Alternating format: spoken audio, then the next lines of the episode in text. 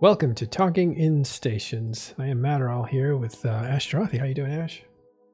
Greetings, fellow Empyreans. I am Ashterothi, and uh, I've had a pretty darn good uh, week last couple of days. I did uh, three hours of stream so far today, and uh, getting through the holidays, and it looks like, you know, knock on wood, I might actually make it through the year. So, looking good for me. How about you? Good. Definitely looking good in that sweater. Yeah, I love man. This is the best. It says I drink and I know things. We decided it was it's it, I there was no other sweater, ugly Christmas sweater for me this year. oh, it's awesome. All right, today is December 29th. We're nearing the end of the year. We've got uh, the holidays uh, behind us now. And oh my God, there's been a ton of activity today on all levels. So we're going to get into it with you guys now and uh, get you up uh, to date on the news some of the preview, some of the stuff that we're going to preview today are uh, some Keepstar attacks that happened both on both sides. So Pappy attacked some Keepstars, and Imperium attacked one too. Um, off off the warpath, we have uh, Triumvirate and Darkside uh, fighting it out. I think Darkside of the Eclipse. There's a massive faction war news break that just came out. Uh, we'll talk about that. Galmill looking like it's falling apart. And then we have Trigger Happy disbanding a little bit later in the program. Lots of stuff going on. But first, I do want to catch up with you, Ashterothi. What have you been up to? Tell us about your stream. Oh, before you do that, Gregorian's with us too. Sorry, hi, sorry, Oh. Gregorian. How's it going? All right. Um, Ash, tell us about your stream. Yeah, uh, well, we've been playing around with the winter events. Um, I'm a really, really big fan of this event. Um, so we yeeted out into Lowsec once again today. Uh, I in the Ikitursa you can see behind me, uh, and then we had a few more uh, battle cruisers and whatnot. We actually went out once and got quickly kind of chased down by a couple battleships that ended up getting one of our Myrmidons. But uh, then we retooled, came back into it, and went back into Lowsec again. But last night was the really good one because we wait, wait, wait. as Merms, soon as Merms are really slow, right? Like that's a slow ship. Yeah. Well, yeah. I mean, we had uh well, they they were caught. He was caught by a Praxis and a and a uh, uh, Maelstrom, I think it was. It's it's it is insane what's going on out there right now. I'm telling you, uh, because like I said, you can just yeet out into into these low sec systems, and so you find all kinds of crazy stuff out there. In fact, last night uh, we jumped out with I think six people. And as soon as we landed, I started seeing that there's a bunch of open sites. So I started descanning them all at five degrees, like I used to when in Plexus. And Wait, why five we saw- degrees? so if you set your D scan to five degrees, Uh, directional hold is your directional scanner for those that don't know on your ship. correct. So your directional scanner has a range uh, setting and a cone width setting, and that cone width is based on the center of your screen. So if you set your cone width to, to five degrees and your range to maximum, and then you hold down the D scan button, you can click on multiple celestials in space on your overview, and your camera will snap to them one by one, and you'll instantly descan those locations, giving you every ship at that location, assuming it's in range, other than force recon ships, so like curses and stuff like that. Everything Well- else, as long as they're decloaked, you'll be able to see it on the D-scan. So I jump in, uh, check, start checking the sites, and immediately find a Praxis in a site. Warp our fleet on top of them and kill a 200 millionist Praxis within like five minutes of the of, of the event starting. And then from there, we continue to make about 100 million ISK an hour each uh, for about an hour or two last night and then again today. Uh, so there, it's incredibly rewarding. It's one of those things that like if you try to do it solo, it's kind of a pain. Uh, but as soon as you start having at least three or four people to go do it with, it ends up being really, really fun and uh, not very difficult to make to execute. Yeah, Gregorian, you were gonna s- squeeze in there. What were you gonna say? I was going to point out that curses are combat recons, not force recons. Force recons are the Thank ones you. cloak and light cynos. Okay. Yep. So, so some of those are immune to being scanned down or descanned, right? Correct. One of the recons are allowed to have Covops cloaks, and the other recon simply does not appear on d- directional scan ever. It doesn't require a module or anything. Yeah. I remember that was controversial when it came out because they're like, this doesn't make any sense. Why would you do that? Uh, It, it was a change I was really unhappy with, to be Yeah. uh, to be frank. But I, I mean, we've gotten used to it. well, that, that tight cone maneuver that you do, right? You, five degrees only means you have a tight beam, so you're not getting extra stuff. And then you're pointing at different celestials that you're clicking on the map. And so what you're doing is combing through the system in the likely areas where people are. So you're getting two things. One is who's in system and also where they are, as opposed to putting Right. 180 degrees and blasting your radar out to see like 10 or 15 things show up, but you don't know exactly where they are. Yeah, if I want to know if I want to know just what's in the system, then I'll go to 360 degrees max speed, max max range and go. But that'll probably have a lot of noise to it. Um, if I'm specifically, especially if I'm trying to kill somebody, right? When you first get into a system, you are now on the clock, right? Because as soon as that person notices that something is going wrong, he's going to be GTFOing, Yeah. and hopefully they're in the middle of a fight, which means that they're scrammed. So, but either way, I don't have very much time. So as soon as we jump in, I need to identify which, if any, uh, sites are currently occupied. And if one of them is occupied by something that we can get, I need to get us on top of it as soon as possible. So, And it uh, worked. yep. mhm. What was, the, praxis. what was the praxis doing? Uh, well, it was just running the site. Oh, Yeah. Nice. Yeah, let me pull up the kill now. All right, send it Let over. me scroll past all my my reward awards. okay, but you as a group, uh, you and your group are making pretty good money doing this stuff, right? This event. Yeah. So CCP Fozzie actually said that they specifically made this event like events are designed to be rewarded. Um, you know, in the same way that like AFK ratting is something that they've been going after because they want to go after low activity or low, you know, engagement gameplay. They want to reward high engagement gameplay. And so doing these event sites, especially in the more dangerous areas, has been very lu- lucrative this whole year. But given the fact that it's Christmas and they wanted to kind of celebrate and be have everybody feel good about things, CCP Fozzie said that they actually put the loot on the upper end of things. Um, and the other thing that's noteworthy is, especially in the last several events, they've started putting the majority of the event loot in the form of overseers effects, which are purchased by Concord on NPC buy orders. So this isn't something like it used to be that like on day one, if you got the cool drop, then you could rush it off to sale and you know get billions. Make but you know after day exactly, but after day one or two, the, the the market collapses and people really don't know how to move this stuff. And I even complained about it before, where it's like I have to pay out to people, but I don't really know I have a good way to liquidate this stuff having the majority of the value be in in overseers effects with jackpots being in the form of implants and skins and stuff uh, i think works a lot better when it comes to just making sure that uh, it feels valuable to people So how's that working? And- that, that means you're constantly getting at least a certain level of reward that you can hand out because you know what the price is on that stuff when you sell it. right so for instance uh, two or three sites in a row today we got uh, upwards of 120 million isk per site um, and and that's simply in the overseers effects. If you get a 22 uh, t- 22 grade overseer effect, that's 120 million. And they uh, we actually I know somebody who got one of those. You can get them in high sec too. They're extremely much less common. I, high sec sites, combat offers roughly four to 10 million isk per site on average, with spikes of like 30 to 40. Um, but like you can still get those really big jackpots anywhere. And the, and the best sites are in low sec and they're not much harder than normal sites. So it's not like you have to be like tanked that much better. It's just they're a little bit longer, and uh, and obviously you're in low sec. So you're at risk when you do it. Yeah. uh, scanning and, and exploration sites, and I've gotten up, up to 17th grade overseers.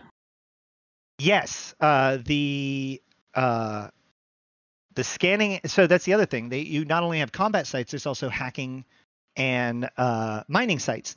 And if you do those, um, like them, they're actually pretty lucrative as well. Uh, mining is probably not as lucrative as like combat, but it's definitely functional because you mine the ice and then you turn it in and then you get these prize boxes and the prize boxes have the overseers effects and the skins and all that kind of stuff so you know as far as afk goes it will get you some money um, again if you do it in low sec uh, it's it, you'll make a lot of money and it's actually really interesting because only mining ships can and industrial ships can get into those sites so you have a certain amount of protection so if you really want to be ballsy and go out with an endurance you can actually make a ton of money right now in these sites Yeah, but one of my corp mates has brought all of his alts and procurers and fought everyone else off with his ball of drones. Yes, yes, that's another good one. Um, but and then the data sites, the data sites are a little bit less of a payout, but the reason why is because they seem to spawn in clusters, and they only have one hack point each. So the point of these is that they're supposed to be hard to to scan down, but that's the majority of the activity. Once you've scanned it down, you just kind of show up and hack it. So, but you're expected to kind of have to be scanning these down like fast, like as I was warping to one, I'm scanning down the next. And if you do it at that rate, then it's pretty good ISK. If you're just worried about the price of one can, then it's probably about a third of the value of doing combat sites at the same time. Wild. Well, good job. And it's nice to remind everyone that there's still time to get out there. This all ends January 5th, uh, but you still have Correct. Yeah, and uh, also there's login rewards, um, and also there's uh, daily tasks, and some of those daily tasks will give you um, the filaments required to do it. So once you get one of those filaments, here, let me pull some up. Uh, see, this is my loot from today, 652 million estimated. Nice. Um, we're stuck in. I'm stuck in solitude right now, that- which is unfortunate. But well, yeah. so these these these filaments are super cheap right now, um, even though and they drop pretty frequently, and they come in five, one, five, and ten man, and you also get these in the sites, and they either go to low sec, high sec, or null sec. And so if your guys, if you bring a ten man high sec with you, uh, then when you're done, you just bring everybody home. And sure, there's a one in six chance that you end up in solitude, but that them's them's the breaks, I guess. yeah. Uh, Solitude's special because it's a bit of an island. So Right. you could get stuck out there. You'd have to cross through Nullsec just to get back. Which made me realize that this is really a good sign that CCP was super mean about this Yeah. because Yeah, so yeah. so the, the metaliminal storms have to travel one they dr- travel one jump at a time but they have to travel only within areas that are like allowed for them and the high sec storm is stuck in high sec which means the storm that's in solitude will never leave solitude at all period during the entire winter event there will always be a metaliminal winter storm in solitude and therefore there will always be a chance that if you use a high sec filament you will end up in solitude well, until I- the fifth. I- but yeah. yeah well I like this. I I wish the high sec islands had more uh reasons to visit there because I like those those island spaces like Mm-hmm. Solitude, Placid, and Aridia. Yeah. Right. Oh, is Placid also have a storm on it? Okay, so then Uh, there's a couple of Uh, chances. of being on Placid doesn't have a storm; it has a high sec island. Right. Oh, well, Spod was also saying Placid Island. So if if Placid also has a storm, then it'll be in the same boat. But yeah, Yeah. I mean, like, I'm sure, I'm sure that they did that intentionally Yeah, because Pla- otherwise it just becomes a guaranteed way to high sec. Well, use Yeah, your map. Use your map and look up uh, storms. You'll you'll be able to see if it's there. I yeah, don't that's a good think. Placid has a storm, but I've filamented into Black Rise next to right, very close to Placid. Mhm. Well, the Placid though and Aridia both are islands, but you travel through Lowsec to escape those islands. Solitude's a little bit different. You have to travel through Nullsec, which means you can get bubbled. Yeah, a little there's a path through S- Aridia to get to Solitude. Uh, yeah, but you have to cross at some point. I thought through Nullsec, or is that maybe No, Aridia that's- doesn't? Yeah. O- that only the northern route you have to cross through Syndicate. Okay, you're right. Well, Aridia is more dangerous than Syndicate sometimes, but so does Placid have it. Placid does have a little high sec island up there, um, near Stacmon. Iridium does not. Now, Not- now, now we get to find out that I don't actually know where Placid is. Apparently. Oh, Placid's top left. Uh, it's by Syndicate. Yeah, and Black Rise. Oh, there it is. Jeez. Yeah, yeah. Yeah. Uh, it looks like it has a low sec one. oh, okay. So, yeah. but but but uh, there you are, in Solitude. Yeah, Solitude has the heart of it in in high sec, which means that one isn't going to leave, as far as I know. Uh, so I like that sense and- of and that- I feel like CCP Fozzie did that intentionally. yeah, definitely has his They- markings.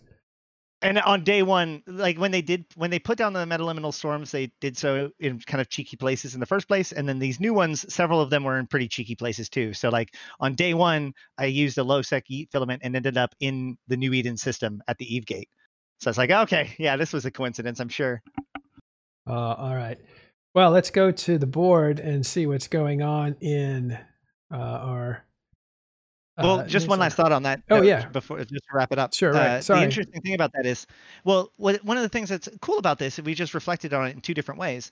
By using these filaments as part of this uh, uh, content, like getting to content, what it actually does is shows people, you know, brings people and it gets people to engage with parts of space that they didn't even plan on. Like in other aspects where it's like, oh, well, I need to go into Guristas nullsec in order to do the Easter event or whatever. Um, that's still a choice, right? Like I may choose not to go there because I don't want to go into that system. But when I use a eat filament, I'm going to wherever it takes me, which means by putting those things, the, the destinations in key places, CCP can subtly help like shuttle people to interesting locations or interesting situations. Um, so that's why I mean that by it's not an accident that they put it in, new, in the New Eden system because that like for the next several days people are either at the Eve Gate or adjacent to the Eve Gate, um, to the point where even the, with the fleet that I was with was like, hey, everybody, look off. To, if you look off to the galactic north, you can see the Eve Gate itself. You know, like nobody planned for that. It was just an opportunity to uh, engage with that, which I really enjoyed. Little Eve Safari. All right. Can I just ad- admire how well your setup is? You can see the game behind you. That's just brilliant. Good work. Okay, let's actually open up the screen and have a look at where we are with uh, news today. This is the wrong shape. And wow, the 29th is a big, big day. Not only do we have a big weekend uh, with some announcements coming out about war bonds for the Imperium, uh, of course, we had uh, the truce between everyone, uh, at least in the um, Delve area where the war is happening. There was a Christmas truce, like the one for World War One in real life, where they play a little soccer. And uh, they even yeah, had how a did little, that work out? they had a little soccer game. Uh, I don't know how it worked out. We were trying to get information on that yesterday, but we thought that was pretty cool. It's kind of a non-violent uh, soccer game with spaceships in the middle of a war zone so if that doesn't take you back to 19, what, 18? Is that what it was? Yeah. Uh, so basically, uh, there was a truce between the two groups in Delve, uh, Pappy and Imperium, on the 24th and 25th. But after that, everything accelerated. And that's what we've started to see happen today. Gregorian, what, what actually happened today on the war front? Uh, there were well, th- this morning uh, there was a fight over an Astrahus, which uh, Pappy successfully killed it, but bled pretty hard to kill it. Mm-hmm. So I think that's more of a win for the Imperium than for Pappy. It's the opposite of what and happened then, uh, the other day, right? I guess so. Yeah. Well, yeah. Like, and then for those, let me interrupt you here for a second. Sorry, just for people who didn't catch the show yesterday, we were looking at uh, a battle report with 99.5% efficiency for Pappy after one of their, I believe it was a Rorqual, got tackled. Uh, everybody jumped in the fight, and the Imperium came out really messed up. They lost. Uh, Are you talking about the Titan? Yeah. Yeah. Wasn't a Rorqual, it was a Titan then. Yeah. How much did the Imperium lose in that fight? That was a huge amount. Uh, 20 dreads. Right. And, and, and, and Pappy didn't lose anything. So that was like it looked like Pappy was in trouble, but Imperium paid a huge price. Today, the opposite happens. looks like Imperium's in trouble, but Pappy pays a huge price. That's why I was comparing those two things. Well, for that one, the Imperium jumped enough suicide dreads in. It was they. It was clearly a one-way trip. They jumped enough to kill it without to being ISK positive. They just didn't manage to kill it. Yeah, it's definitely a, a suicide squad, isn't that right, Ashterothi? okay. Anyway. Well, I mean, dreads, dreads are often used for that purpose, right? Like yeah. when you when you when you send a, a, fleet of dreads in, you're not doing it to bring them home. You're doing it to kill whatever it is. But you said that they failed to kill their yeah, target. They didn't get right. That's that's never good. That's never good. so it's just a waste. When you commit a dread bomb and it doesn't and it whiffs, that is a painful experience. Because like I just said, you don't send them out to make them come home. All right, so that was yesterday, and today where uh, I interrupted Gregorian. So carry on. And today, uh, Pappy reinforced uh, three keep stars, seven Sotiyos, and some other things in Delve. Wow. And the Imperium, the the alliance is deployed to the east, like the Initiative and the Bastion, re- reinforced a keep star, a Sotiyo, and some other or stuff in. Uh, I guess it would be catch an impasse. That's a lot of stuff. Uh, looks like they're setting up for a big finale. from what I've read, it's a big finale, but it's going to continue into January. This is an escalation in tempo. And yeah, when Gobbins did his town hall, he said that things would get faster for January, faster, more aggressive. I guess this is what he meant. Yeah, this is definitely a part of that. When if you look back at the war, there's been a certain strategy that Pappy has used, and that is uh, a rhythm that is irregular so that there is no good cadence that your uh, opponents can latch onto no so that they know when to rest and when not to rest uh, so without that cadence um, so what was happening in the last what three or four months has been a slow fast slow slow fast slow slow fast fast fast slow like they have totally kept it irregular to keep the surprise attacks coming and um, and that is really it's kind of been interesting to watch. That's why we're interrupted with these giant spasms of activity. And then it seems like there's a lull and things are calm and and then you think something big's going to happen and nothing happens. It's just kind of but now it seems like they're definitely in a fast fast fast fast fast mode. And I think we're getting near uh, the end of some of the military objectives that Pappy has wanted to to take on, right? Like they're in Delve, that was an objective and they are really assaulting 1DQ. They're not having much success with that yet, and they may not have success with that. It was well defended before, uh, but they really are tearing up everything outside of 1DQ and the uh, Helm's Deep area in the north there, which I don't think they're that interested right. in yet. Well, so what you're seeing here is a war that's not about spaceships, but about psychology, right? So this is really leading to two different things with when it comes to this specifically. One, this is the reason why Pappy does put a structure right next to 1DQ, even when they're not excuse me, even when they aren't ready to attack it right this second. Because by putting that pressure on their home, that forces the Imperium to not take their eye off the ball. Um, and that relieves a lot of pressure so that way they can go and kill all of these other places um, and when the Imperium makes their calculations about this, those other places are now being balanced against the threat that is existing in 1DQ.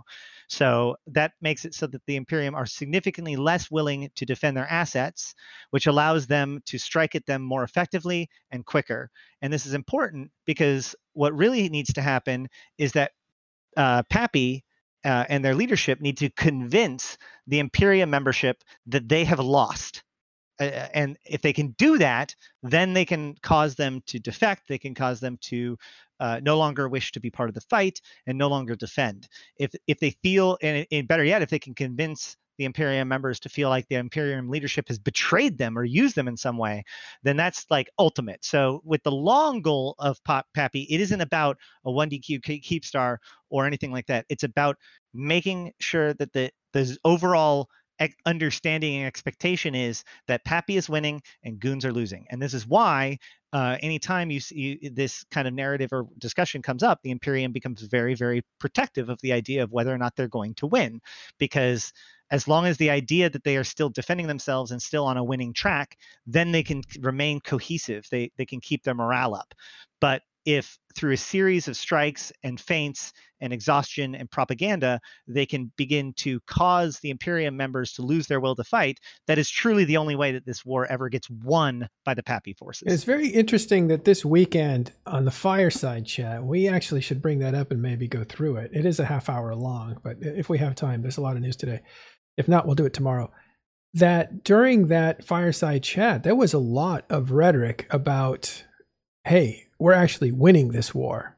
And not only are we tougher than them, but we're actually winning this war and we're about to win uh, the entire thing. Like there was a there was a huge disconnect, but the disconnect might be on purpose, you know, uh, to keep morale right. high from the Imperium point of view, they can say that Pappy has never actually struck at the main target, and therefore the real defenses has not actually been demonstrated. However, the defenses that they've used up until this point have been more or less sufficient, proving that when it comes time to defend, they will be able to do so. And all of this other stuff is just fluff and distraction. That would be and and and the expe- the understanding expectation is is that it is all fluff and distraction. All of these other structures to the massive wealth of the Imperium or the and the wealth that it will take to actually defend or take one DQ as an actual system, or what would be lost or transferred if it is if it does fall, is pittance compared to the actual the, the structures that are being fought over at the moment. So if, for example, the Imperium did win in some decisive way that causes Pappy to stop their invasion, the I, the notion that they could just reclaim their territory as they need to and rebuild their infrastructure relatively trivially is actually not a bad argument. So they're definitely still in it, and and if nothing else, it's like any other game, right? I, they may not know what the winning path right now is, but they know for a fact that it's not giving up. So they have to be convinced that there is a winning path if they ever see, wish to seek it. Yeah. Uh, okay, so again, this this new pace that Pappy has projected today took out uh, actually didn't take out, but reinforced three keep stars and a slew of other stuff as well. Sotiyos and other structures. But the Imperium st- struck back, didn't they, Gregorian? Uh, yeah. The Im- some of the smaller alliances in the Imperium uh, have deployed to harass Legacy, and I I think this was a really good idea. I was wondering why they hadn't been doing that uh, earlier when they started doing that. So they reinforced some a much smaller group uh, reinforced a keep star. This Imperium deployment is much smaller, and they still managed to reinforce a keep star as well as a Sotiyo and some smaller structures. Okay, so they they're definitely doing some counter offensives, counter timers. The question is who can win the actual timer, the final timer that dictates whether the structure wins or lives or dies. And that's been hard for Imperium to do in the East, right? Like uh, I'm thinking about the keep star that was reinforced uh, that belonged to Test and Curse, and when when it really mattered, uh, Test was able to get people there to defend it, and it was uh, defended. So we haven't really seen. I don't. I don't know if we've seen them destroy important structures in legacy space yet. If they have, it, it's news to me. I don't know. But you want to create counter timers so that you create choices. If I am going to attack and delve to knock out a structure, and my structure in legacy space, my home space, is in trouble, which one do I go to. Now I have to make a choice. Whereas if you didn't do that sec that timer, that counter timer, I wouldn't have to make a choice. I would just attack and delve. Right, exactly. So um, this is this is actually kind of the exact same concept, right? Where trying to take the enemy's eye off the ball, right? If if if we can cut any attention that they can deviate to the secondary war zone is attention that they're not having to deal with in delve. So if they can get their allies to run amok in in softer areas, um, then they can either do an uh, a disproportionate amount of damage because it's not being defended effectively, or draw the attention of the attacking forces. Um, whether or not this is going to be effective is hard to say. This actually reminds me of like if you've ever played any real-time strategies like StarCraft, and like your base starts getting attacked, but you don't have quite enough to deal with the attacking forces, and your your your automated defenses will deal with some of them, soften them up a bit, but you know you have some big force somewhere else, and so you commit to attack their base. So you both destroy each other's base, and then build a new base in the in the ruins of each other's base, and then look at each other again and go, "I'm still going to kill you." Yeah. So we'll we'll see whether or not this uh, counterattack actually ends up uh, causing a dent in things. This actually happened in Eve Online too, and it was I think it was one of the first times we'd seen it on a large scale. But in 2018, there was huge fights involved tons of Titans. Right? Anybody who was here at the time remembers that UALX. Um, uh, what's the one in the north? X47, and there was like four or five different massive fights that were going on.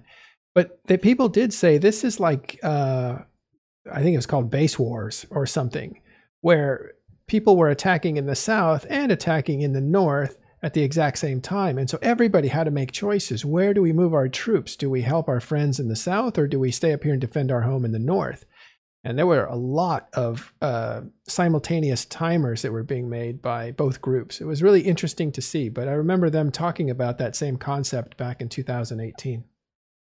Okay, um, let's have a look again. So is that all the war news there? The uh, or is there more, Gregorian? Uh, well, I'm in a fleet right now, but I don't talk about ongoing, Ongoing. fleets. What's there? So there's more going on. Some more reinforcement going on. There was a fight in GE TAC earlier, but that's over. Okay. Was there something in Outer Ring? Because we heard that Bastion was active there. That was not a Oh. war-related fight. No, sorry, you're right. That was something else. Uh, I was looking at that's Triumvirate. That's our next story. But uh, here's the one. I did hear though that Bastion was active in Pureblind, or they were wondering why they were up there in Pureblind. Uh, this is Goonswarm Federation versus Fraternity, um, and this happened in Aquarius. Okay, so you're on you're on a mission. You can't really talk about that, but there is ongoing stuff. A slew of timers. Tomorrow is going to be a big day. I believe they're going to do the armor timers for everything. Uh, and those are the critical timers because once you hit final timers, uh, in some situations, final timer is really just a formality. But the armor timer is when, if you're going to put up a fight, that's usually when you put up a fight. Yeah, I'll put So, that. So since we can't discuss active, uh, ongoing intel, uh, why don't we just ask this question? If someone is hearing all of this and going, "Oh, wow, it's getting exciting," how do I get involved? How how would they get involved for both sides? Well, they, I'd say, not that I'm biased at all or anything, but the e- easiest uh, and fastest way to get involved would be to apply in game to Pandemic Horde. Well, and on the other side, there's Karma Fleet, but I think, and I'm not sure about yeah, mo- most of the Imperium corporations have uh, tightened recruitment in order to keep out the low effort spies. Horde doesn't bother. Yeah, Yeah. That's what I was going to say. I think that it's a little harder to get into Karma Fleet now than it was during peacetime. Yeah, you can apply to Brave probably. Uh, those are that's a new player friendly place. We're talking about new players that are new to the game, not necessarily uh, players that Well, I'm not even. war, no, I'm not right? talking about new players. I'm just talking about people that were not involved, who have Yeah. been on the sidelines, and Yeah, now yeah. that now they want to get involved. How do they get involved, new or not? Well, you just go to the war zone and third party, I suppose, if you want. if you want to pick a side, then you contact. I- I- the- yeah. The answer that I got was the answer I was looking for. Well, those are your on ramps for new recruits and stuff. But if you're if you have your own group already, you just kind of want to play in this arena. You normally would just go down there and pick people off if you could. Stragglers from fleets is usually a good, uh, easy target, right? Because as a fleet moves, they always leave like three or four guys behind that missed the last instruction, and you can catch them and kill them. And normally, if it's important and the fleet's in a rush, they won't turn around and save them. Actually, not normally, but that's the exception. Normally, they will come back and try to try to defend their guys because they don't they don't want that reputation of leaving guys behind. Uh, there's that kind of stuff. There's also just gate camping. You know, if you have a group already that exists, if you're a new player and you want to get involved, because I think you were asking that for new players, yes, Horde and uh, Right. maybe Karma Fleet. I, I would say that probably anybody who wants to get involved could at least begin by reaching out to those those groups' leadership and begin the uh, the process if you want to. You know, you bring up a good question because how do you get in touch with a group that you don't know? Well, let's go and look at Dotlan Eve, right? And I'm just, you can use in game tools for this, but we'll just use this since we have a browser here. But if you go to any group like Nullsechnaya uh, and you hit their overview, uh, I guess maybe you have to do this on a corporate level. So go to a corporation. yeah, it's uh, usually on corporation level.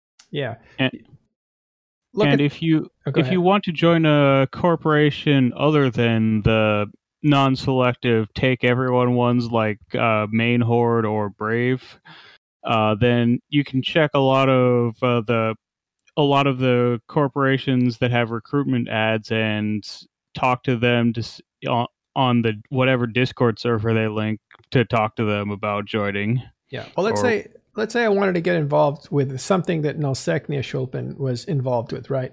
So I would look here and see like, oh, I've Revica. I've heard of Revica. I want to I want to see if I can get in with them, uh, and and then I'll be involved in a lot of this stuff.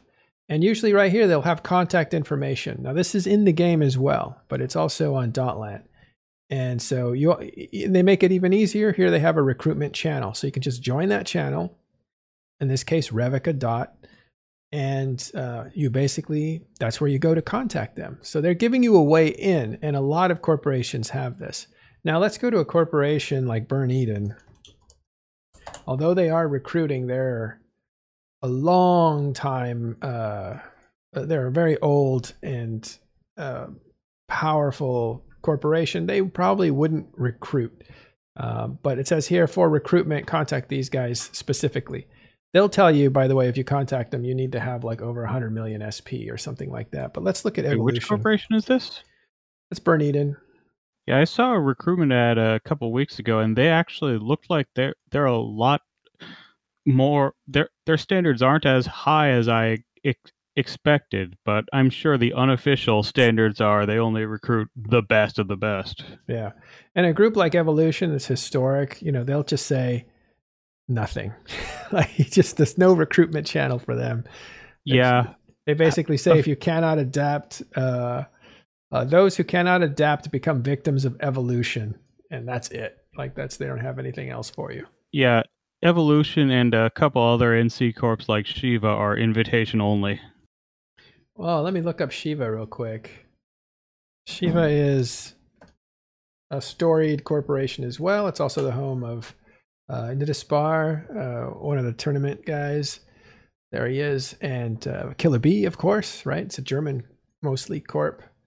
But they do have recruitment contacts, but again, they don't want uh, they don't make it public because it's right here, invitation only. So, um, literally, these are the groups you can't really just get into. They have to get to know you first, and uh, that's just how it used to be in Eve Online. It still is in some circles. Okay, but I like that question. Ashterothi gave us a chance to say, what are the on ramps to this war? You know, how do I get involved? And if you've been flying around doing a lot of stuff that you know people, you can get yourself into a corp that uh, t- is vouch requires a vouch if one of those people say that you're competent and trustworthy. So yeah, and some places take two vouches, and a person can't vouch unless you've been there. At least in Dice, right? Uh, a destructive influence, you can't vouch unless you've been in the corp for six months. Uh, that kind of they have these little rules. What they're trying to do is minimize uh, low effort, low effort spies. There's always spies that really play a long game. They'll cultivate a personality that they mean to use as a spy, and they'll do that for six months to a year. And it's really funny because people like uh, Elise Randolph, you know, when he does spies, I don't know if he still does this, but he'll develop like 20, 30 of them. I mean, he develops a lot, a dozen characters that are new and he'll start to raise them knowing that they'll have he'll have opportunities to use them later uh, but but he's kind of growing his uh, historical record to make it look like a you know an actual player as opposed to somebody creates a character and then throws it into a court. i'm going to hijack this for just a second yeah, yeah, too yeah. because th- this is actually really this dovetails into something that I recommend all the time, which is a practice that I call growing blank clones, right? If you use your buddy code, and you can use your mains buddy code to buddy code your alt, you know, so to spawn up a new account, you get 1 million skill points for free for that character, right?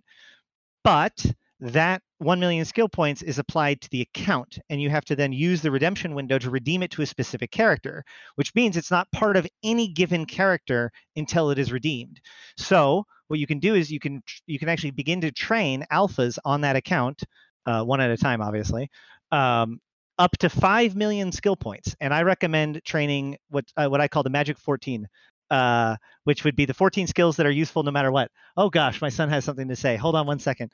Um, the goal there is that if you if you need to, you end up with uh, uh upwards uh, up to three different characters on an account, but really one uh, that has one five million allocated skill points that are useful no matter what ship you fly, and then 1 million unallocated SP that could then be applied to whatever you want to basically make that character into whatever you want, whenever you want.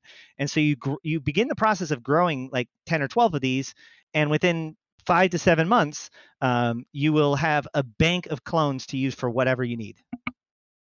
Yeah, and I know that Vily does that with his alts too. They all start embedded in some other alliance, and then they, once he's done with spying on them, then he brings them into test. Like if you look at any of his, the obvious Vily alts that are in his corp with his usual character clothing, they're they have various different corp histories. Yeah. Yeah, you need to mix it up. You need to make them. You need to make their resume look real instead of like, hey, this guy only belonged to, you know, he knows too much to to belong to this uh, sort of thing. Right, but a lot of the times, what you do is you just you you put in a little bit of attention, get a guy into a corp, and then just kind of stick him in. And there's a lot of corps that you can just kind of leave a character in, and then when when something's happening, I, I'll even admit to it as a, as an alliance leader myself. Like when there's a problem with somebody, the first thing I'm going to do is look at his history to see how long he's been in the corp.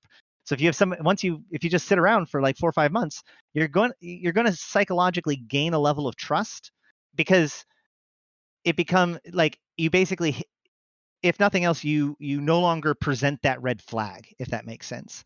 Um, and and ultimately, especially if the alliance has or corp has more than hundred people, uh, chances are you'll be able to just, you know, uh, fade into the faces with that character. Yeah. Anyway, ta- too taxing for me. I don't like the spy game. It's way too much, way too much gaming. Uh, okay, well let's One go. of the on. things about v- let's go on. vouchers After, go ahead and finish, and then we'll go on.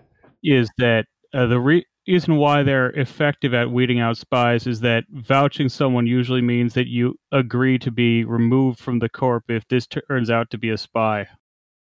Yeah, I I don't know if you agree to it, but it's definitely gonna make you look bad. Uh, so you got to be really, really sure about the people you're putting in. Uh, you can't just talk to someone for a couple days and say you sound good. Jump in.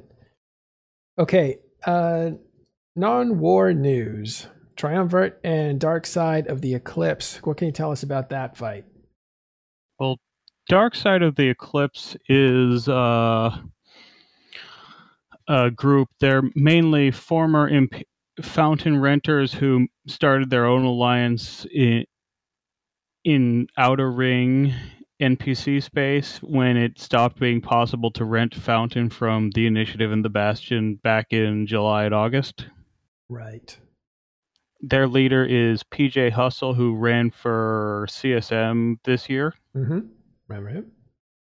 Well, and they've been fighting Triumvirate recently. Triumvirate, shortly before the war began, uh, left PanFam, uh, shed all corpse besides the lead corp, No Mercy, and uh, uh, started decided to move to. At the time, it was I thought it was Vale of the Silent, but it they eventually settled in Cloud Ring, and they seem to be deployed to fight.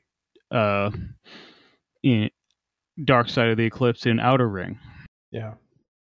Well, this is what this is what was being talked about in TIS today. Is like, hey, Bastion, what are you doing up there in uh, Pure Blind area? And I'm sure that maybe it has to do with this, right? Helping them um, because you have Goonswarm Federation on here. I don't know how many fighters were from Goonswarm, but there's Bastion on here as well, fighting. Yeah, Carnero said that it was one corp that uh, is deployed there, uh, and he said that they don't really speak that much English. So let's I'll look up the corp in game now to see what their language is. Sirmaka or Siramansi.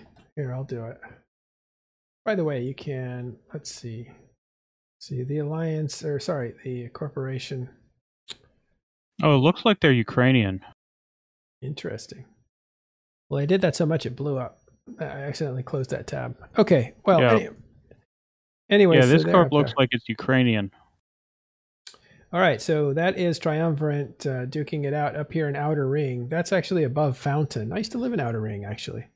Outer Ring is known as NPC space because that is where Outer Ring excavations are, and those are the ones that build most of the mining ships.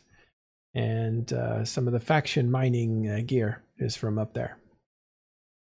Uh, or stands for Outer Ring Excavations, which is uh, a corporation created by uh, a mogul, a Gallente mogul years back, who created found a, I think it was a big spodumain deposit. It was In Outer Ring? uh, It was I I forget what the mineral was, but uh, it was one of the ones that can't be found in nullsec anymore because it's only lowsec. Yeah, it's not. It was Nocxium. That was the mineral, but I thought it was Spodumain was the ore, but I, I don't remember exactly. Let's ask Doctor Spod. He's in the audience today. All right. Okay, Uh, actually, here it is. Ready? Before the discovery of Nocxium changed the way the industry functioned, the outer ring was considered nothing more than an average parcel of space. That's why the outer ring excavations was able to get their start here, mining the low end ores while brawling unlawful space, or while braving unlawful space. But once the process for reti- refining Nocxium was discovered, the outer ring became a gold mine. Outer ring excavations quickly became leaders in the field of asteroid mining. Of course, such wealth always brings challenges. For decades, Ore called Mordu's Legion their closest allies. Their highly trained and proficient mercenaries patrolled the outer ring for troublemakers, focusing on particular for the Serpentis, who made regular raids into the area. The Serpentis had the last laugh though when they bought a majority share in Ore. Now the Serpentis prowl the space lanes in the outer ring virtually unopposed.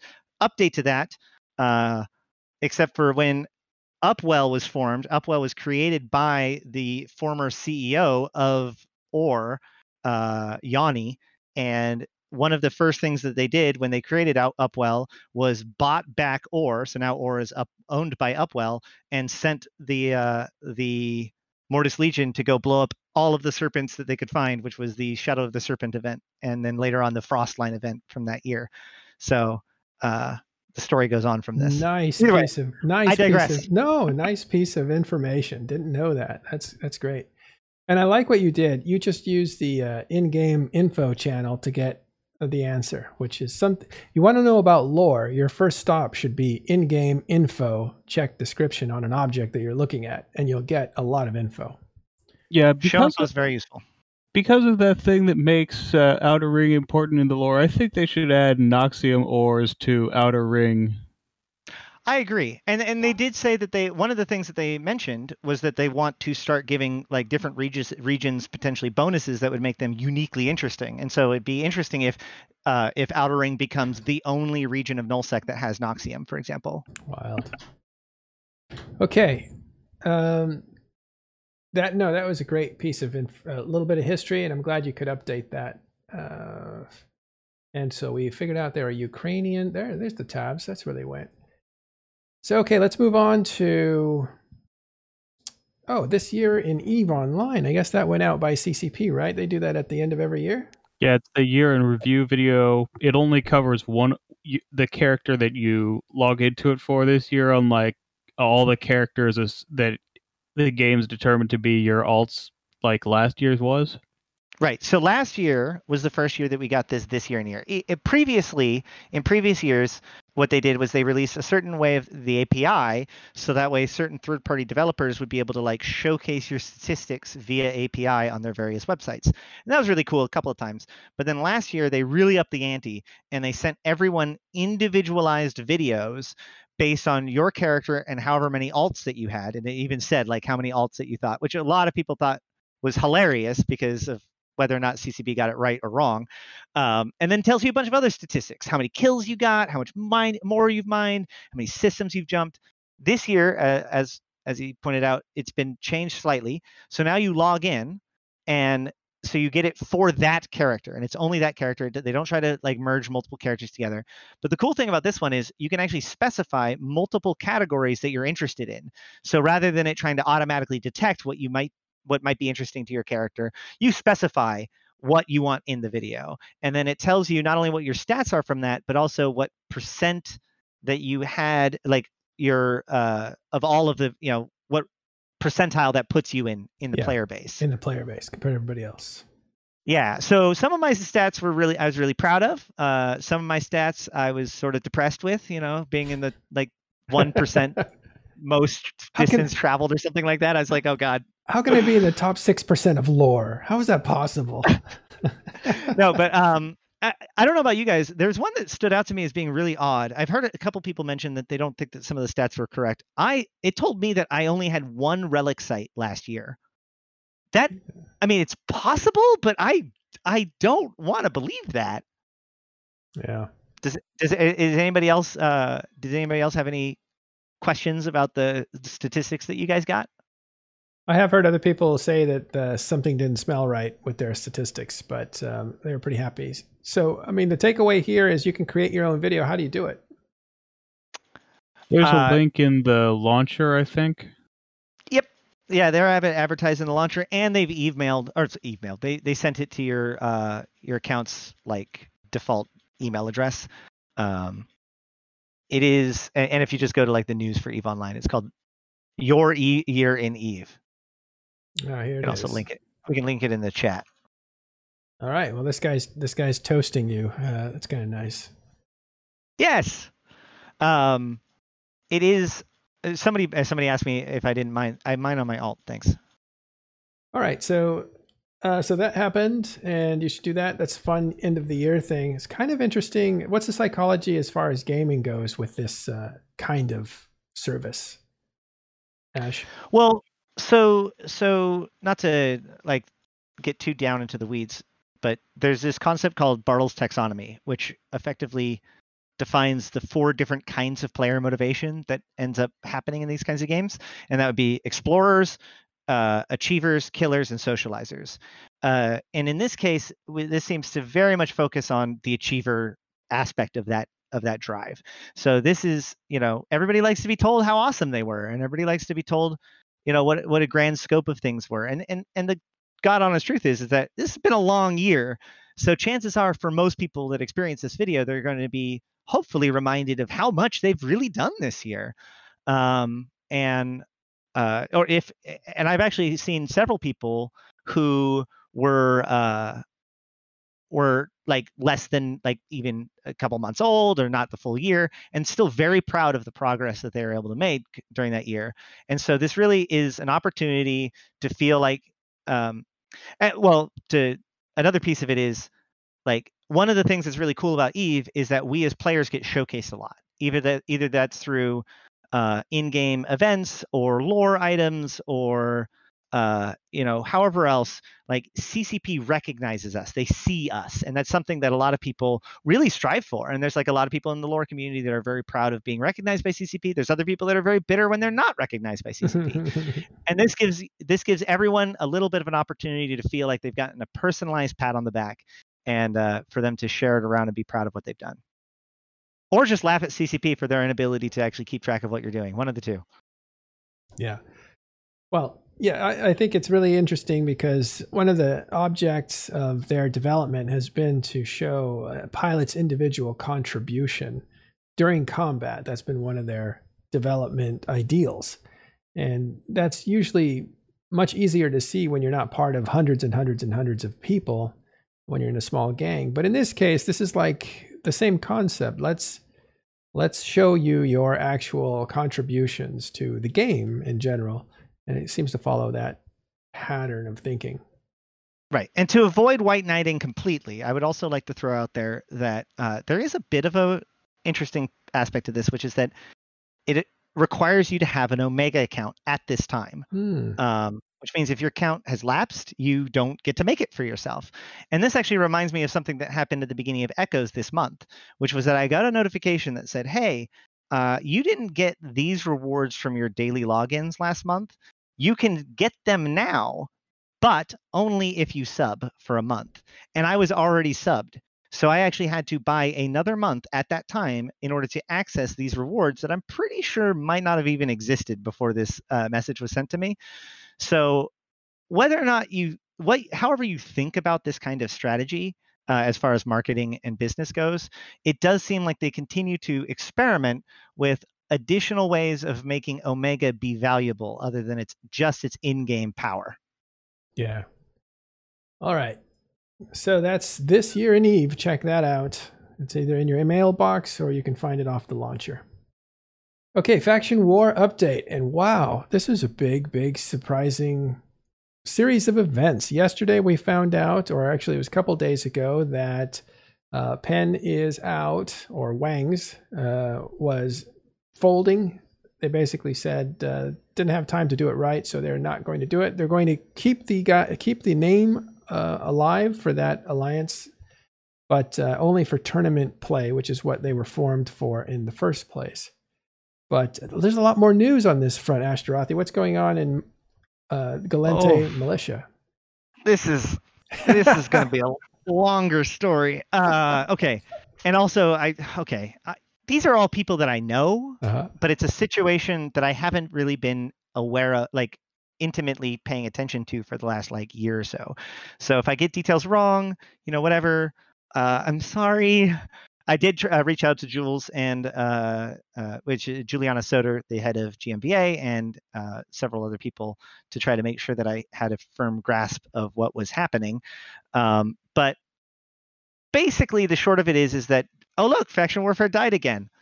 Um, ever since really the beginning of Citadels, there's been a cascade of kind of events that have led to the overall winding down of faction warfare uh, when it comes to organizations that are interested in continuing to actually fight over the objectives of faction warfare.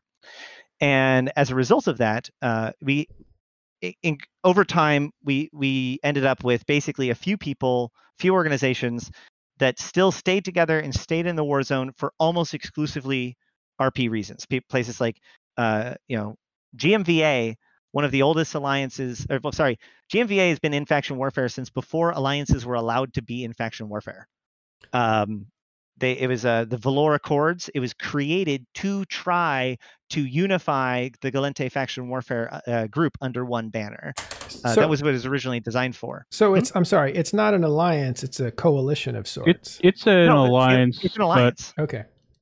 the Alliance Villore Accords was created in an attempt to pull together the disparate forces of the Gallente militia in 2009, I want to say, maybe even a little bit before that, uh, into one cohesive force. That's why it's called the Villore Accords. That's what GMVA is Gallente Militia Villore Accords.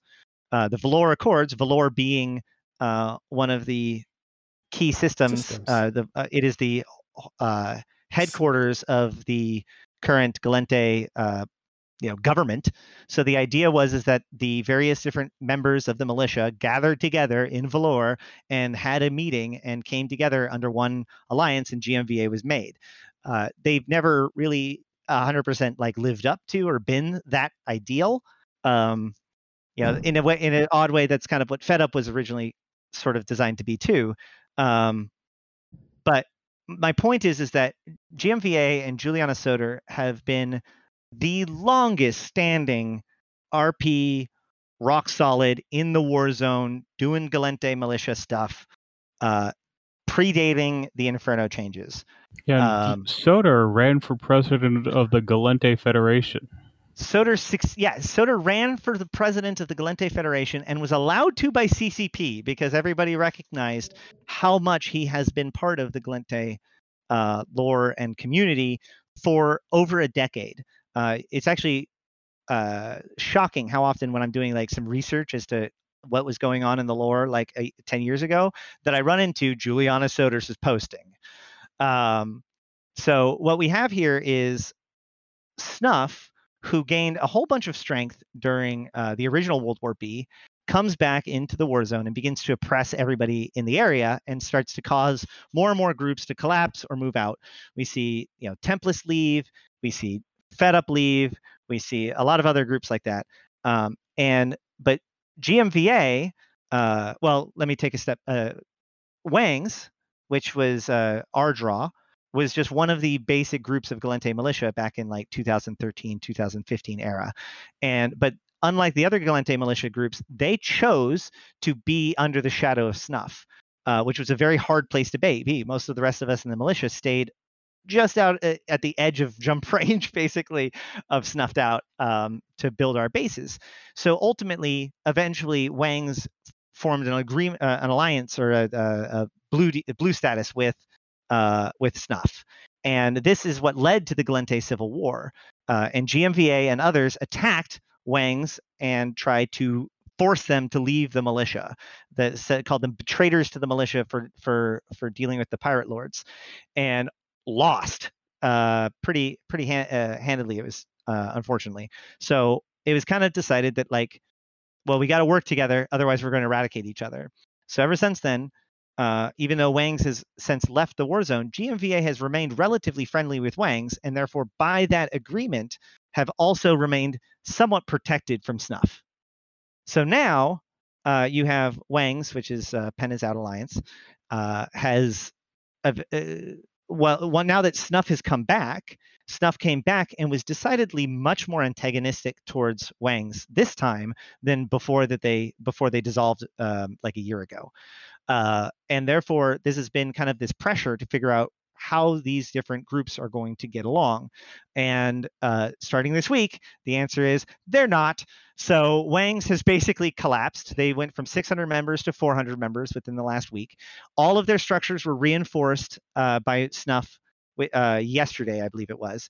And then today, Julianus, GMVA, and uh, Trigger Happy have announced that they are leaving the war zone completely, which is um, the only thing I can think of is is I hope that CCP sees this as a warning call that's like this content was really really good and it could be good again, but it's not working right now and we've we've done everything we can to make yeah, it work. You meant to say Aim to Misbehave, not trigger happy. Trigger happy is the uh, next yep. story. I'm sorry. Yep, you're right. You're right. I'm sorry. Thank you. Uh, that dyslexia thing with names.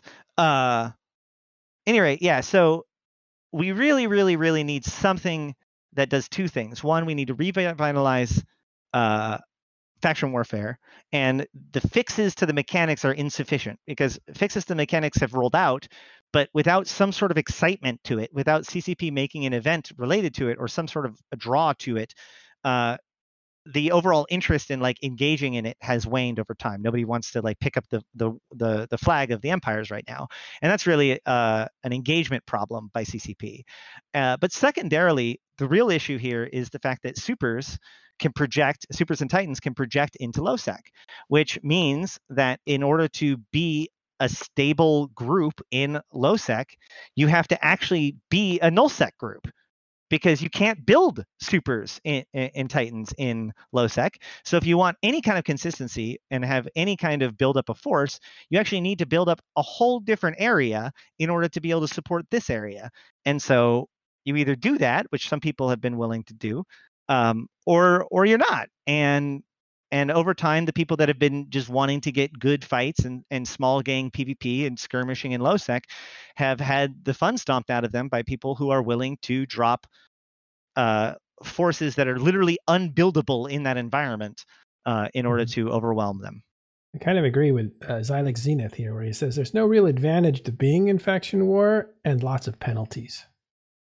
Well, I mean, there was advantages in a way, and and in a weird way, those advantages haven't changed, but the way that we value them have. Um, you know, I think that.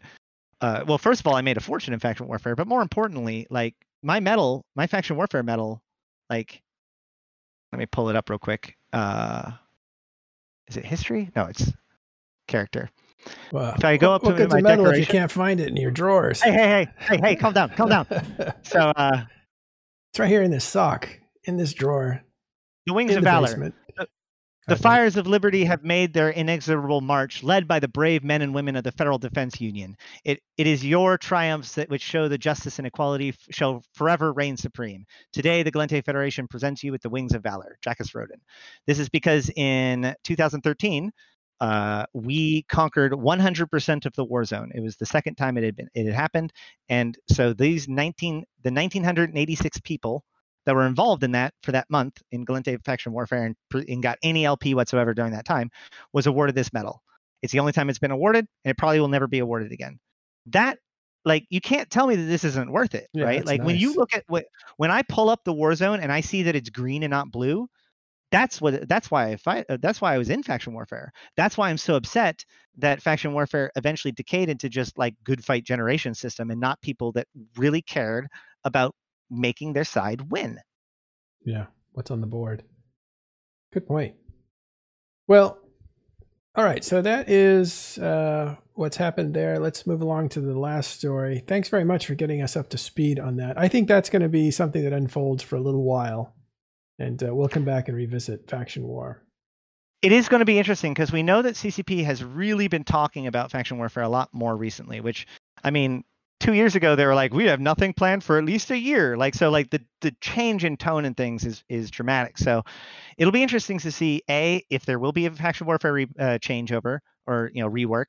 B what will it look like, and C will it be enough to change the the interest levels of the people involved. Because the good news is that the sites that we actually fight over for faction warfare, generally speaking, are designed to suppress the influence of things like titans and capitals and even really battleships or you know other things like that. Um, it's it's simply the idea that like it, it, if you want to have a structure in lowsec on a long enough timeline, there's going to be overwhelming force knocking on your door. So um, we got to figure out a way to make faction warfare function and be a place where people and organizations can operate in um, that is not able to be suppressed nearly as much by those overwhelming forces. Right. Uh, and we can go into faction warfare and get into all the things that really kind of tripped it up, like structures and how that affected the war zone.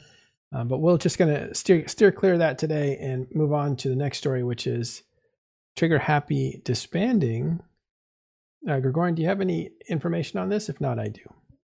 Can you say that again? Do you know about Trigger Happy disbanding? I just know what he told you in the TIS public channel. Yeah. I talked to them a little bit afterwards, and there's no word on what the corporations uh, belong to Trigger Happy are going to do. Uh, but uh, they basically, the leaders who were running it got busy in real life. And so it's not only an issue of the leader getting uh, busy in real life, but the successor. Uh, and that's kind of rare. Normally, the successor can handle it for a while, but it just, they both um, got busy at the same time, and there doesn't seem to be an end to it. So let's have a look at what they're, yeah, so they're going to start going down here. There were about 400, a little over 400 characters there. And these are pretty good fighters. So it's going to be interesting to see where, where these guys end up that are going to stick around. Uh, the actual leaders, though, they needed to take a break.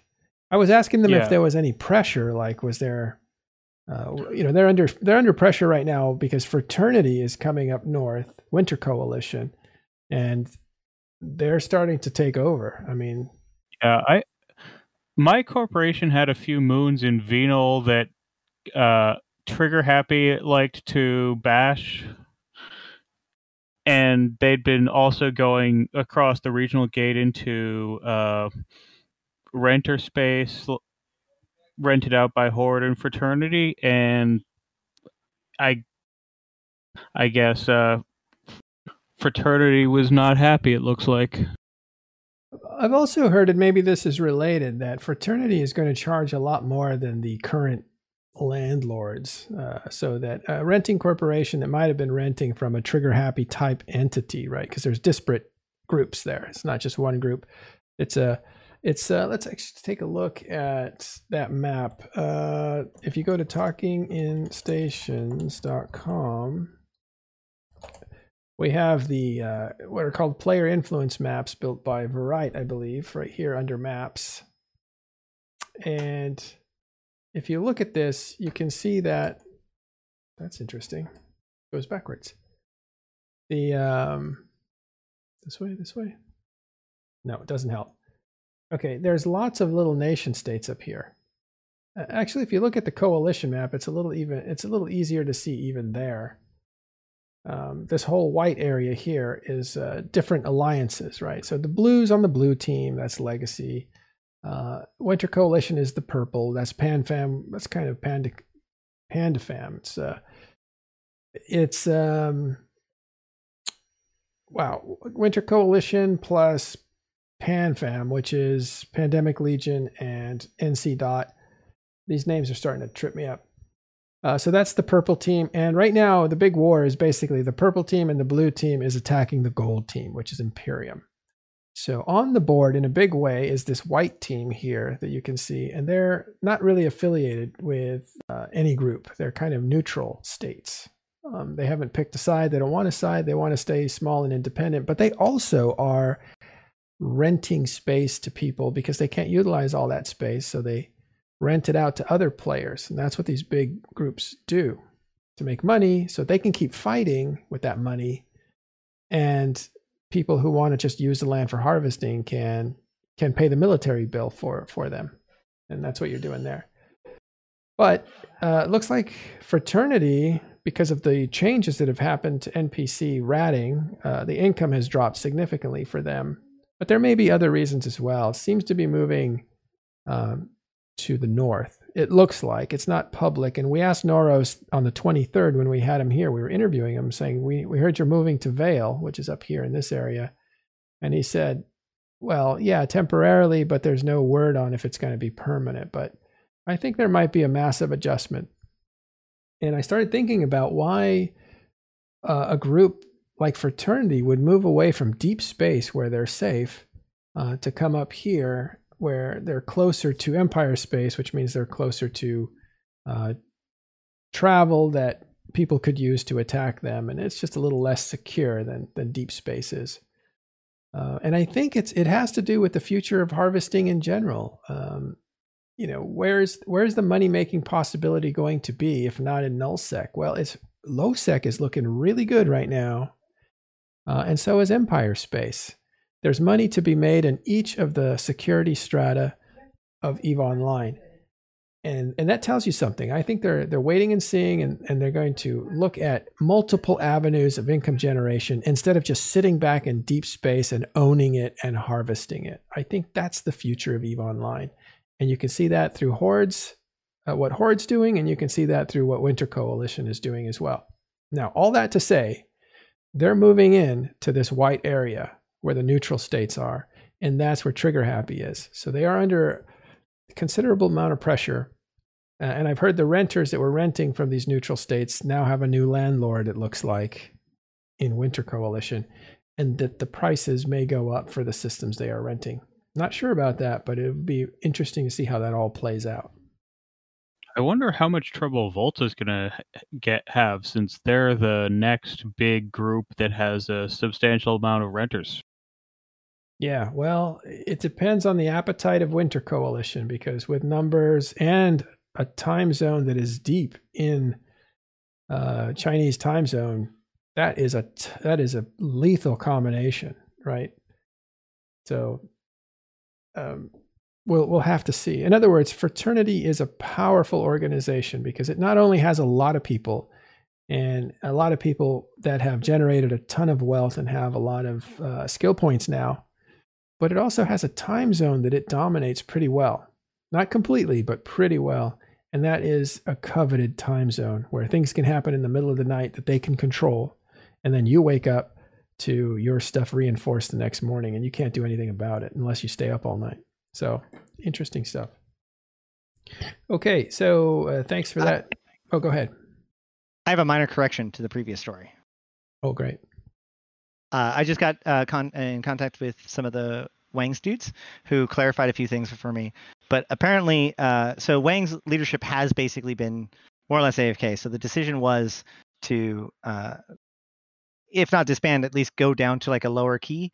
Uh, Snuff and Wangs have not been friends since Snuff reformed, which uh, I mentioned, and therefore Snuff basically was like, "Oh well, if you're not going to be powerful, we're just going to ref all your stuff." But apparently it looks like this uh, the assets are actually going to be transferred to Snuff more or less peacefully, and we'll see whether or not Wangs, uh, this new smaller kind of more casual Wangs, will continue. Yeah, and I I'd also forces. heard uh, that for uh, uh, one of my friends told me that a GMVA was trying to push the Triglavian invasion in order to choke uh, Caldari space out in order to permanently win the war, and and they did, and, and it seems to have been pretty effective. Yeah, because uh, Caldari space was just Swiss cheesed by the Triglavians. Uh, natural disadvantages, but was there any strategy for that on the Gallente side? What, well, uh, the the way the invasions played out. Well, did Gallente kind of help uh, Triglavians wreak havoc on Caldari space? Uh, this was more of just a natural uh, result of the Caldari rats being just incredibly poor at dealing with Triglavian rats. But uh, it is true that Ikoria, uh, the Gallente militia, did uh, help with Ikoria turning over, and then once it did go into first liminality, uh, it was just a bloodbath because after like a decade of the Caldari using it as a beachhead, um, they they were very thirsty for what they could get out of that. But uh, outside of that, um, they like obviously uh, what was it? Uh, the one that everybody cares about. Oh, Niarja. Narsha. When yeah. Niarja got under attack, I think there was some interest. But other than that, most of the most of the guys that were in faction warfare see themselves as low sec PvPers and didn't want to really be bothered too much with the invasions at the time. Yeah, I I was. This friend did send me a lot of a few screenshots of Julianus Soter uh, saying that he was pushing to break faction warfare to save it, is what he said. Hmm. That's interesting. Well, in any case, it did play out. And when Pochven was created by Triglavians, it took a lot of Caldari space with it. So Caldari is uh, permanently memed or changed. Uh, I don't think I wanted to say memed. I wanted to say maimed. Yep. Yeah. yeah. So Memed- just, memed uh, too, but to dig into it just a little bit, um, the rats for each of the empires were based off of the base T2 resist profile for that empire. So as it turns out, the Caldari, because they use shields, uh, shields have a base re- EM resist of zero. And uh, the Minmatar, who are also shields, their enemy race is the Amarr, whose primary weapons damage is EM. And each race's T2 tank is designed to tank against their enemy empire's damage type. So this means that Minmatar shields have a really good res- uh, EM resistance in their shields. Uh, uh, so the bat, as for instance, the uh, um, Scimitar, yeah, has really good EM uh, uh, Well- resist comparatively. at least you didn't say Um, scimitar after all that pause. but you said it right. Well, I, I wanted to say I wanted to say basilisk, but then I realized I was going down the. What I meant to say with that is, so the basilisks have a high uh, e, a thermal resistance, which is why we like to use them against the trig, because trig generally use uh, thermal and explo- uh, or yeah, thermal and explosive damage.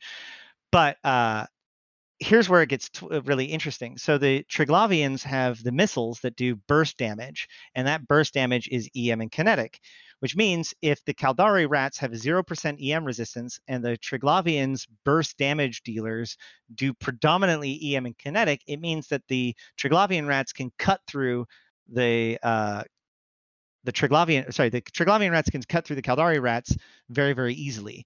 Meanwhile, the Caldari's ability to jam things, uh, while will stop the thing that they're jamming, it doesn't stop secondary effects very easily, and so it just isn't as effective in dismantling the Triglavians. Meanwhile, if you look at the Amarr, you have uh, energy neutralization and tracking disruption, which both of those are extremely effective against the Triglavians. And so the Amarr, like even with the invasion, with uh, pro Triglavian forces fighting on on behalf of the Amarr and almost nobody resisting it, it was very difficult to push any Amarr system. Meanwhile, Caldari systems, even just left to their own devices, would often fall to the Triglavians uh, just by almost by default. This was rebalanced about halfway through, and they were given a buff to their uh, EM resistances, but it was still pretty low, and the Trig still continued to be very effective at killing them. Right. All right, Gregorian supplied us with that Julianus Soter comment, where he effectively says, I intend the effect I intend is for CCP to delete faction war. So by by saving it, he means getting rid of faction war. I, I mean, I can only assume that to replace it, right? Because that's part of the problem is is that when we talk about what to do about faction warfare, we're really caught up in the mechanics of the way it is. We talk about like what mechanic we want to change rather than what are the goals of a kind of a play style like faction warfare and whether or not the mechanics of faction warfare as they are match those at all. It may not be a matter of you know changing the way plexes work or changing the way that tether works it may be a complete reimagining of what it means to work for a militia in uh, in a low security space in order to fight over territory in in, in uh, potentially as dramatic as as uh, any sovereignty change or whatever where where the new uh, the new implementation has nothing to do with the original one Yeah. Uh, okay, so more on faction war later when we can talk about some of the ways to improve it. But I get your point, and that is uh, you want faction war, you just don't want it the way it is now because it's it's kind of broken. Um, well, people want to be able to work for one of the empires, right? Like, mm-hmm, I mean, yeah not everybody does, but there are there are lots of people that like see the Gallente or see the Minmatar, and they or they they they've been they've chose a race in the beginning, and they're like, well, I chose Minmatar, I want to be pro Minmatar. That's what I decided. I was a good little Minmatar boy. So if there's an opportunity to sign up and fight for the Minmatar, they're going to want to, and the pro that's the that's really where it breaks down where the reality of faction warfare doesn't really play into the fantasy of why somebody might get into faction warfare. Right. And that's actually a big piece of this is what we now have these entities that have been in faction warfare for so long that most by and large they've kind of given up on the whole like war zone thing like they're over the plexing mechanics they're they're not mm. like they've done this for years but they're still like proud of their the name. And so they fight and they use this area for for good conflict and all that stuff but you need new blood who can see this with new interest and and see the king of the hill mechanics and see the the the challenges that await them and get excited by that yeah, well, hopefully there's some work done there. So I guess that's what Soter is uh, after. Okay. Let's hope. Our last story for the day is 47 kills in a magnet. Yeah, so this is another one of those great examples of uh, this uh, event and kind of the really great things that have come out of this. And I just found this right before uh, tonight, or the we went on the air. But basically, there's a dude in a magnate that's just running around and killing explorers uh, in in these metaliminal in the winter storms, and uh, he, so he's gotten 47 kills in the last few weeks, or, or like since this storm has started, uh, in only magnates. So this means that he can uh, scan down and uh, the other. So the the the hacking sites are relatively difficult to scan down. They have like a scan strength requirement of like 90, and so a lot uh, a lot of explorers like if you are able to scan it, you can you're kind of protected because only people that have that much scan strength can get there. But uh, here you see that there's actually been quite a few, uh, quite a number of these uh, guys out in these metaliminal storms actively hunting, especially explorers because they're the most exposed of the three different uh, roles. So here we have Gatling autocannon in a in a magnate that uses autocannons. I, was, I, I looked up his loss. He he does yeah. properly use autocannons in his in his magnate. Yeah. And he's blapping Asteros, man. You can't you can't hate on that, man. That is Yeah, I was just looking. It seems like he's picking off Asteros, isn't he? Yep. And that's what I'm saying. So these guys are going into these systems to try to get uh, the easy hacks to get the the the winter prizes, and uh, pro- chances are he's actually scanning these sites down, and then like he he basically just keeps them all saved, and then he keeps an eye on them and as soon as he sees anyone going into any of the sites, he just warps to them and gets them. Well, look out. It's not all free. Yep. Uh-oh. Yeah, I I lost an Astero last night doing that, but that was to a group, uh, Stratios and some stealth bombers. The big here is, key here is that if you're in a if you're in Astero and you're in this site and you see a magnate land, there's a pretty good chance that you're going to think that you've got the upper hand too. So there's probably a couple of these people that didn't run even when they could have. Yeah. So that is an Amarrian frigate using uh, its enemy's uh, T2 weaponry, uh, the Minmatar weaponry. So that's kind of interesting. Right. Well, this is actually pretty common in Amarr ships because Amarr are generally known for having really good capacitor to make up for their laser. Uh, but at the same time, a lot of these ships don't have laser bonuses. So, uh, and in fact, the Magnate being oh, the Tech One equivalent of the uh, of the uh, anathema, anathema, anathema is made by the Khanic Kingdom, which means that it is uh, missile launcher related, which would mean the Magnate is also somewhat missile launcher related. Hence the reason why it's kind of unlocked. And so you see this with several ships. The uh, the Abaddon used to be this way, but now it has a damage uh, turret damage bonus. But anytime you see a, uh, a Marian ship without a turret damage bonus, often you'll see a energy turret capacitor bonus if you see that, chances are somebody's going to be slapping some autocannons on that. Yeah, like the Punisher. Is partic- the pu- the Punisher is a one that is very common that for as tackle ship fit with autocannons. Right. Actually, uh, the uh, uh, speaking of faction warfare, back when we did big attrition fights, I believe we used blaster punishers Oh yeah, that's the most uh, DPS you can get from a T1 frigate.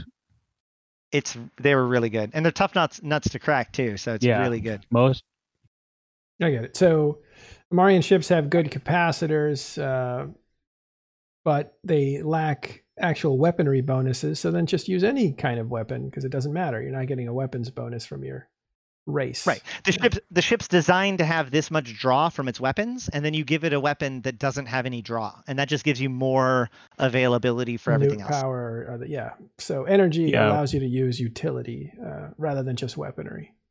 The thing about blaster punishers is that wh- while uh, the Incursus and uh, Merlin have better punish blaster damage bonuses, it's not enough to make up for only three turrets instead of four, that like the Punisher has. Right. Oh, cool. All right. So watch out while you're out there. Stay safe. Um, well, we were going to do a little more on uh, Talking in Stations history. We'll save it for tomorrow, but there's just going to be a lot of actual news going on. As you could see, today was a full day of really big events. Trigger Happy going away, uh, Wang's going away. Those are big, big groups. Been around for the last few years and in, in interesting ways. They've been around. Uh, you also saw a massive front open up. Uh, I shouldn't say a front opened up, but you see an acceleration on the Delve front and uh, Triumvirate duking it out with uh, former renters from the Bastion area and Fountain, uh, the Fountain area. So there's just a ton going on.